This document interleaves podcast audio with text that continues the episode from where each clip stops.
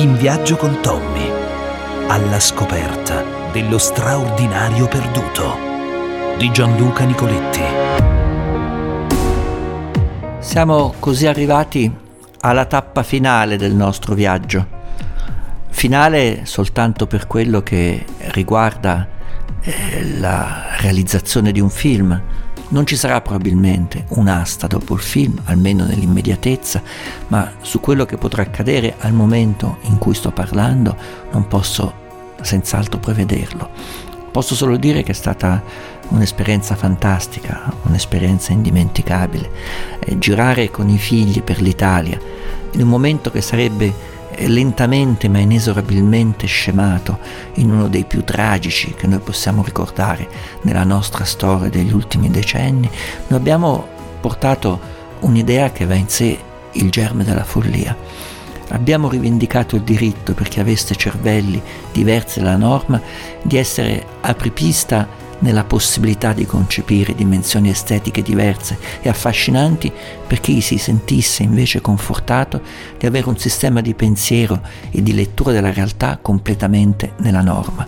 E non ci sembrava che ci fosse momento tragicamente migliore per fare questo proprio come il tempo in cui il mondo è entrato nell'incubo del coronavirus.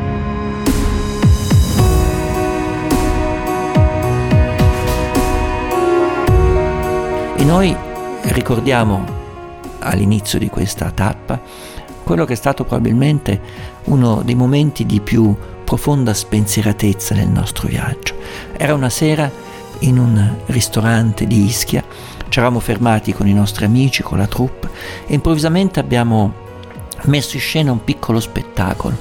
Il proprietario del ristorante ha preso una vecchia tromba scassata, ha cominciato a suonarla, ci ha appena raccontato eh, di quella che era stata la sua eh, perigliosa malattia, i suoi incidenti, insomma ci ha fatto capire che lui fosse un miracolato e quindi lo chiamavamo il miracolato.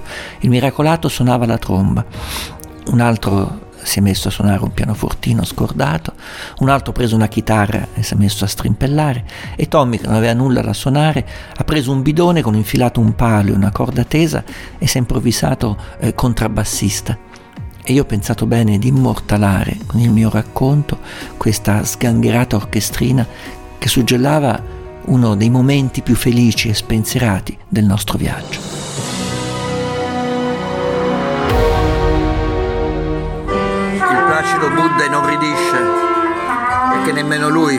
Nelle sue varie declinazioni, rendersi conto come mai esista un abominio simile, come la musica possa essere maltrattata, oltraggiata, derisa, vilipesa in questo ambiente dove il miracolato suona la tromba, quest'uomo doveva morire tre volte, tre volte resuscitato, questo suona la chitarra, quest'altro millanta a saper suonare il piano. Vittor Bontempi è stato il massimo delle sue vette musicali. Tommy, che è il più serio di tutti, suona il bidone con il tubo. Suona Tommy, suona. Suona, suona. C'è anche un operatore che finge di riprendere. Insomma, dai, suona, suona, dai. Ia! Non c'è proprio storia. No, no, è caduto! E non siamo, aspetta, non succede niente. Terminare lo shooting del nostro film proprio nel momento in cui il paese stava cominciando a percepire l'emergenza nazionale per il coronavirus non è stato facile. Era a pochi giorni dal famoso decreto dell'8 marzo che noi avevamo necessità comunque di andare a Milano. Milano ancora era soltanto una zona in cui si sapeva che c'era un maggior margine di rischio, ma non era proibito andare a Milano. E quindi io, Tommy e Filippo abbiamo preso un treno totalmente deserto, senza nessuno dentro, un viaggio surreale e siamo arrivati in una città che ancora non eravamo abituati a percepire come l'unica realtà possibile al tempo del coronavirus.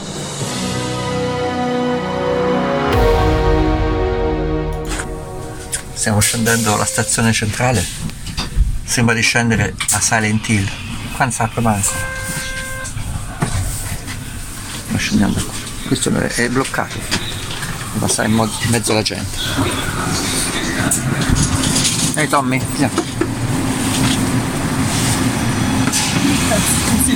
Prego. Eccoci arrivati. Ehi Tommy. Qua di qua, questa parte. Qua. Benvenuti a Silent Hill, Tommy, ti piace? È con eh, B. Eh?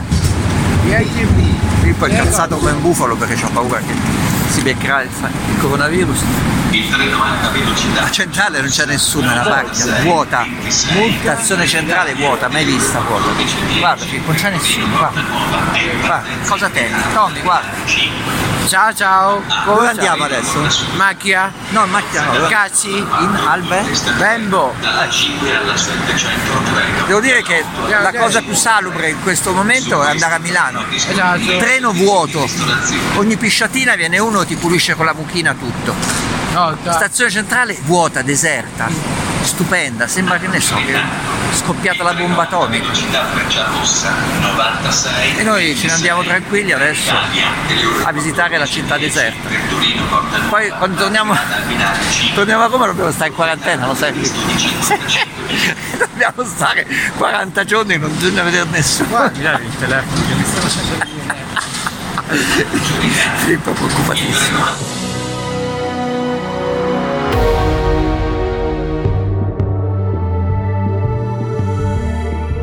Ancora c'era l'idea che si potesse scherzare, si potesse ridere.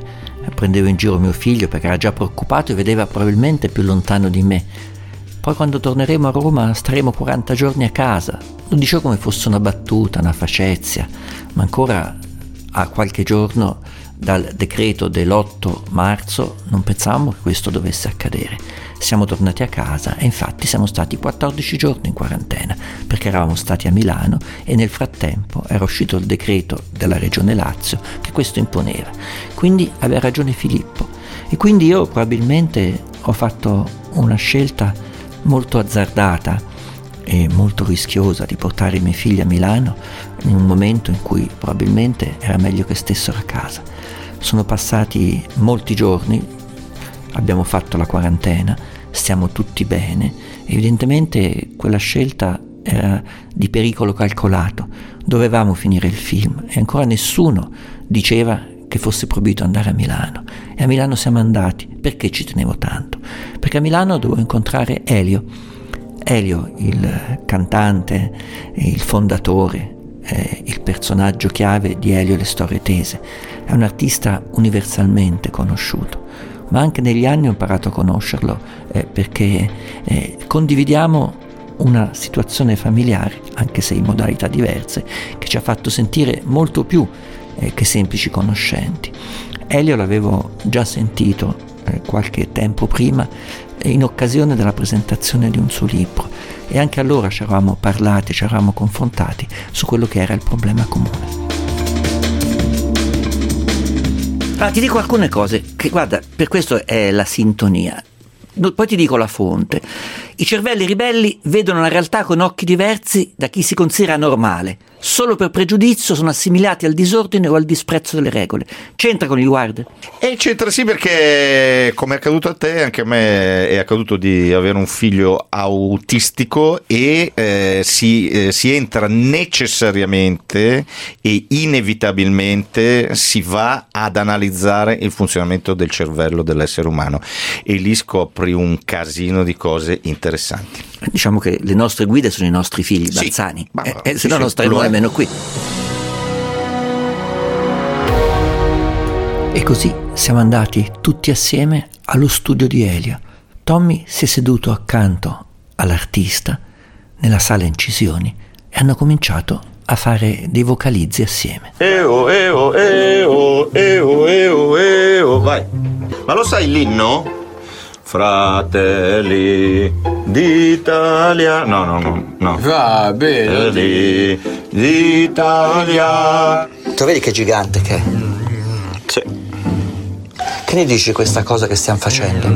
Eh, che è ottima perché diciamo che se c'è una cosa, in mezzo a tante, che non è chiara è eh, cosa vuol dire essere autistico. Eo, eo, pa para pa pa pa pa pa.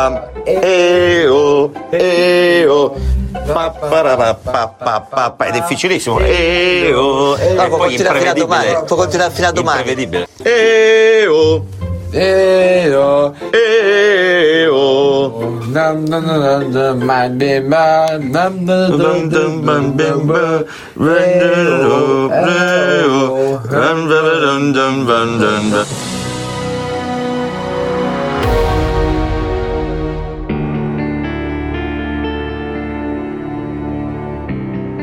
Elio a un certo punto, dopo aver duettato con Tommy, per quanto è possibile duettare con Tommy, con un ragazzo autistico che alla fine è stancato, annoiato, per farsi notare semplicemente, dà anche una manata al preziosissimo Neumann in cui Elio ha cantato negli ultimi decenni facendolo cadere a terra. Per fortuna l'ho preso al volo e ha avuto dei momenti di terrore.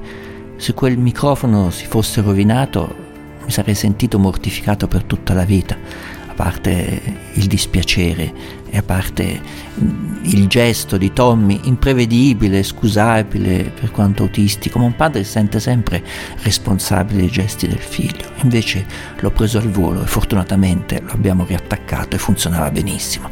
Devo dire che ho passato forse il momento più tragico da quando giriamo il film, quindi lo doveva rompere l'idillio che cantava con Elio, ho dato una manata, ha buttato per terra il Neumann. Per fortuna non è successo nulla. Quindi Elio con un estremo gesto di generosità, ha tirato fuori da una custodia la sua chitarra, la sua amata chitarra, la compagna di mille concerti, e ha deciso di metterla all'asta. L'ha firmata con un pennarello e ce la siamo portati via. Abbiamo la chitarra di Elio da poter mettere all'asta. Non ci sembrava vero.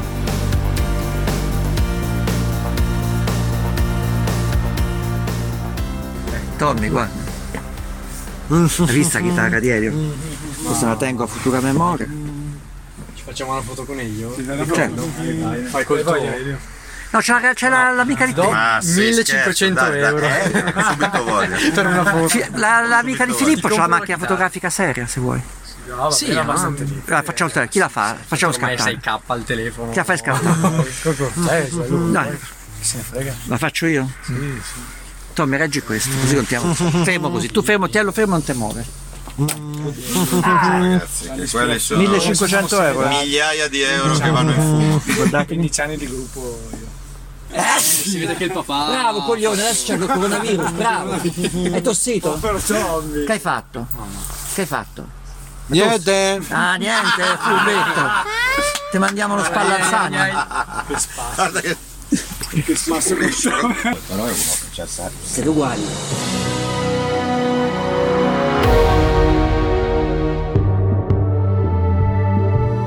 Siamo quindi tornati a Roma e abbiamo iniziato la nostra quarantena. Come era logico che fosse, abbiamo dovuto anche montare il film. Lo abbiamo montato da casa a distanza. Massimiliano Sbrolla, che è regista, a casa sua, tra l'altro era anche raffreddato, e io a casa mia. Si può montare un film a distanza? Sì, si può fare.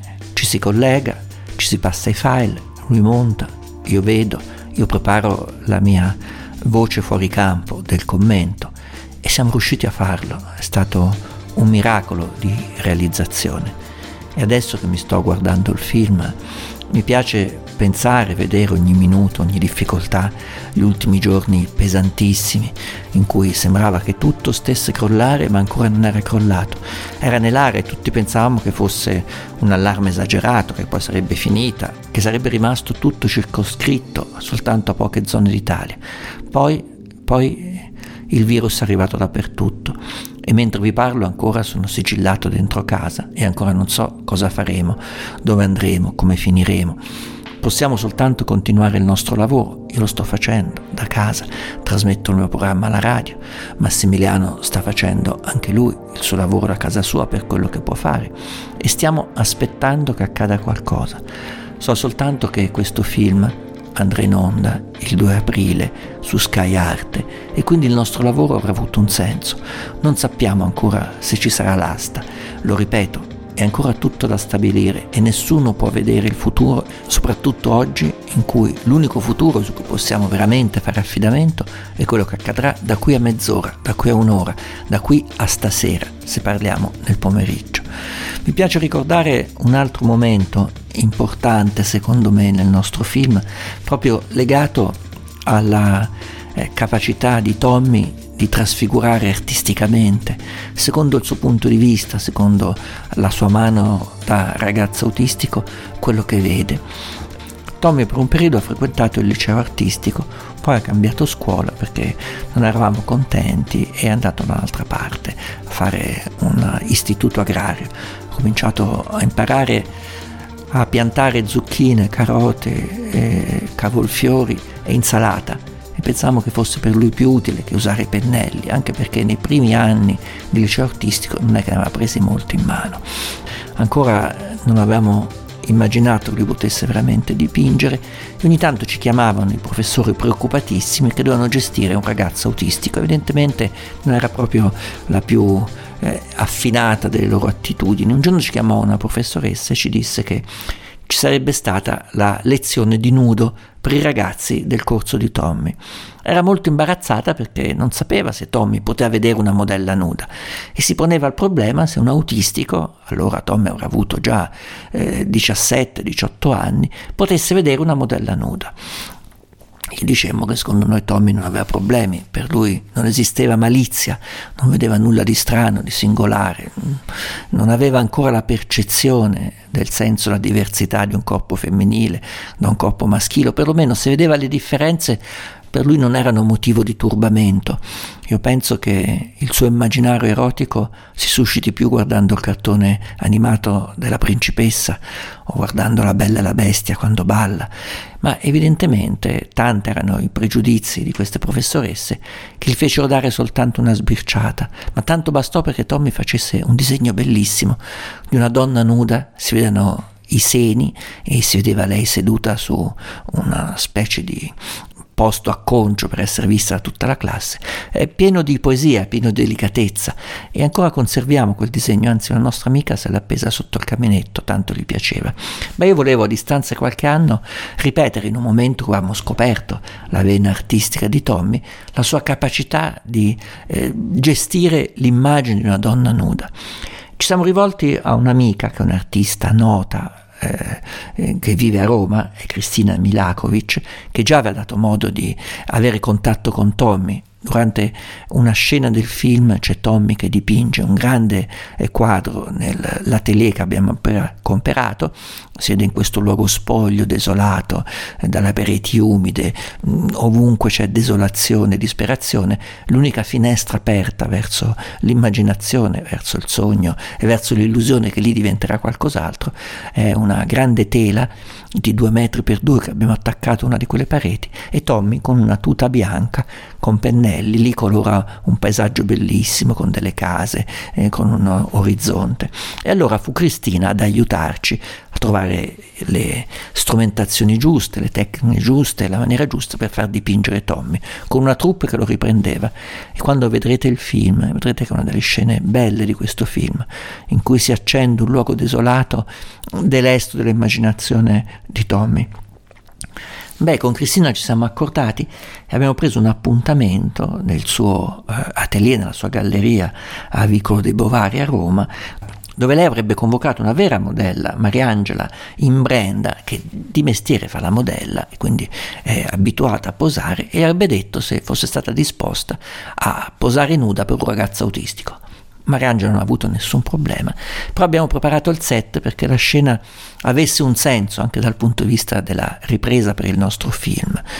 Abbiamo preparato al piano alto dell'atelier di Cristina eh, Mariangela, Mariangela si è spogliata, si è messa su quella specie di podio eh, su cui sta la modella per essere ripresa da tutti gli artisti, si è messa in una posa tipica eh, in cui si mette lei quando viene ripresa e bianca, bella, nuda completamente, senza nessun'ombra eh, di malizia, è rimasta lì immobile. E poi abbiamo fatto al Chuck salire Tommy dalle scale e volevamo vedere quale sarebbe stata la sua impressione, l'effetto che avrebbe fatto su di lui a distanza di anni. Ormai Tommy comincia a essere grande, ha 22 anni e mezzo, e quindi è un uomo che vede improvvisamente una donna nuda. Cosa avrebbe fatto Tommy? Chuck. Io ce l'ho, qua. Nudo, atelier, take uno. Un attimo. Lo chiamo io, eh. Vai, chiama. Tommy, vieni a fare il disegno.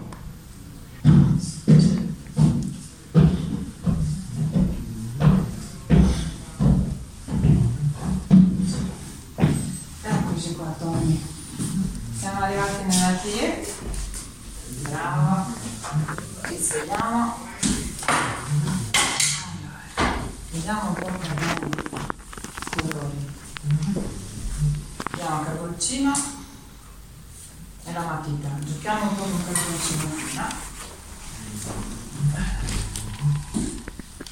Adesso chiaro scuro su questo? Sì. Prendi quello nero e facciamo un po' di chiaro scuro. Guarda dove è scuro e dove è chiaro.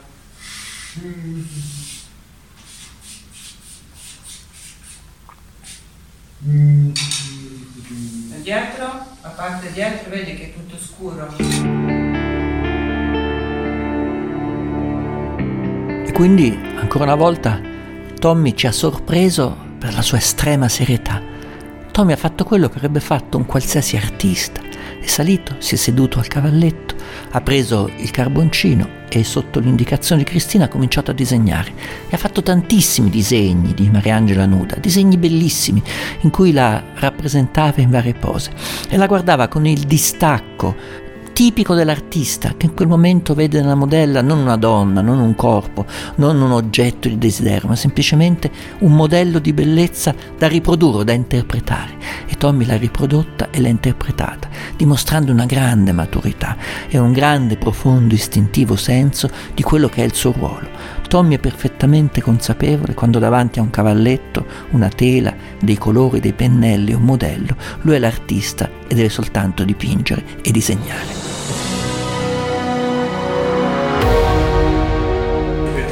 Ci sei? Sì. Pronto? Sì. Eh, ma l'audio Pronto? però, eh. Ah, Au! A! B! B! Au! B! B! Au! B! B! B! Dai, più lungo, vocalizzo lungo.